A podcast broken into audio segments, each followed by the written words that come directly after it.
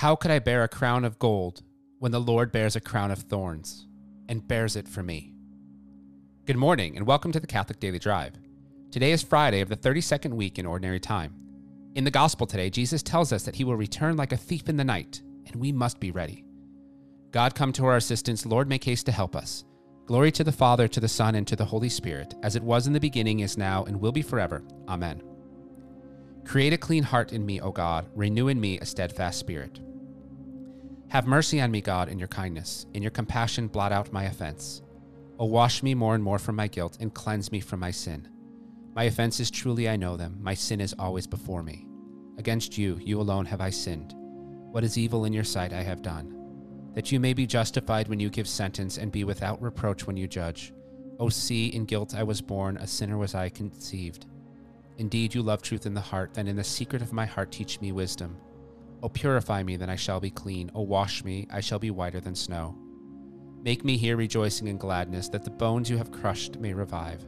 From my sins turn away your face, and blot out all my guilt. A pure heart create for me, O God, put a steadfast spirit within me. Do not cast me away from your presence, nor deprive me of your Holy Spirit. Give me again the joy of your help, with a spirit of fervor sustain me that I may teach transgressors your ways and sinners may return to you. O rescue me, God, my helper, and my tongue shall ring out your goodness. O Lord, open my lips, and my mouth shall declare your praise. For in sacrifice you take no delight, burnt offering from me you would refuse. My sacrifice, a contrite spirit, a humbled, contrite heart you will not spurn. In your goodness, show favor to Zion, rebuild the walls of Jerusalem. Then you will be pleased with lawful sacrifice, holocaust offered on your altar. Glory to the Father, to the Son, and to the Holy Spirit, as it was in the beginning, is now, and will be forever. Amen. Create a clean heart in me, O God. Renew in me a steadfast spirit. A reading from the Holy Gospel according to Luke. Jesus said, As it was in the days of Noah, so will it be in the days of the Son of Man. They ate, they drank, they married, they were given in marriage, until the day when Noah entered the ark, and the flood came and destroyed them all. Likewise, as it was in the days of Lot, they ate, they drank, they bought, they sold, they planted, they built. But on the day when Lot went out from Sodom, fire and brimstone rained from heaven and destroyed them all. So it will be on the day when the Son of Man is revealed. On that day, let him who was on the housetop with his goods in the house not come down to take them away. And likewise, let him who is in the field not turn back. Remember Lot's wife. Whoever seeks to gain his life will lose it, but whoever loses his life will preserve it. I tell you, in that night there will be two men in one bed, one will be taken and the other left. There will be two women grinding together, one will be taken and the other left. And they said to him, Where, Lord? He said to them, Where the body is, there the eagles will be gathered together. The Gospel of the Lord. The saint of the day is Saint Elizabeth of Hungary. Saint Elizabeth of Hungary, a princess and daughter of King Andrew, was born in 1207. Her mother, Gertrude, served as a regent in Hungary and was murdered when Elizabeth was six. It was this event that led Elizabeth to disregard royal life. At the age of 14, she was married to Ludwig, a man she had been betrothed to since birth. They had three children. When Franciscan friars arrived in 1223, they taught Elizabeth all about St. Francis of Assisi. This was a key moment for her. She decided then to live her whole life in a way that married his. Elizabeth was driven by a need to serve the poor. She wore simple clothing, used her status as a royal and political power to benefit those most vulnerable.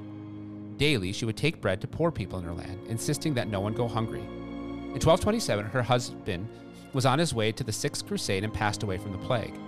Consumed by grief, she left the royal court, renounced the world, and decided to live in a similar manner to a nun. She vowed never to remarry, although her relatives practically kept her captive in a castle in an effort to force her to marry. She joined the Third Order of St. Francis, giving away much of her possessions, and built a Franciscan hospital. There, she took care of the sick until her death at the age of 24. The best known legend about Elizabeth is a miracle of roses, and is often depicted in art. It shows her meeting her husband unexpectedly while she is on a secret errand to deliver bread to the poor. According to legend, he asks her what she is carrying under her cloak to counter claims that she was stealing. When she revealed her burden, the loaves of bread miraculously changed into roses. She's the patron saint of charities, bakers, beggars, brides, death of children, homeless people, hospitals, the Sisters of Mercy, and widows. There's a beautiful children's book called Roses in the Snow by Desi Jackson that tells the story of St. Elizabeth. If you're a Catholic school teacher or parent with little ones, I would highly recommend getting this book and reading it to your children or students. Even if you just want to have a beautiful storybook in your home with the story of St. Elizabeth, I would recommend getting it as well. Let's just focus on this for a moment. There are a number of really good and beautiful books on the lives of the saints that we should be exposing our children to in schools. They help make the saints come alive. There are also a number of really good storytellers who know the saints very well.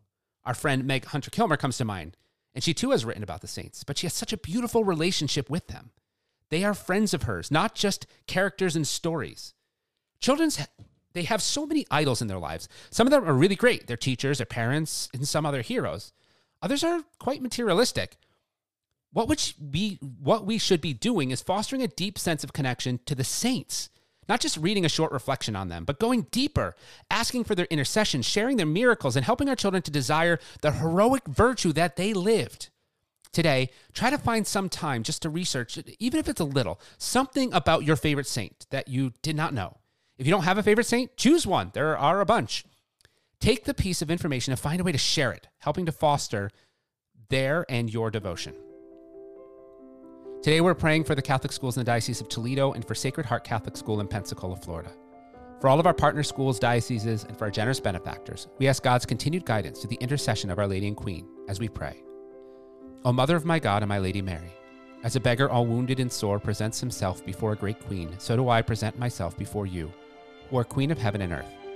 From the lofty throne on which you sit, disdain not, I implore you, to cast your eyes on me, a poor sinner. God has made you so rich that you might assist the poor, and has made you Queen of mercy in order that you might relieve the miserable. Behold me then, and pity me. Behold me and abandon me not until you see me changed from a sinner into a saint. Amen. In the name of the Father, and of the Son, and of the Holy Spirit. Amen. Go forward bravely. Fear nothing. Trust in God. All will be well. If you would like more resources, support, or would like to add intentions, please visit us at missiondrivencatholic.com.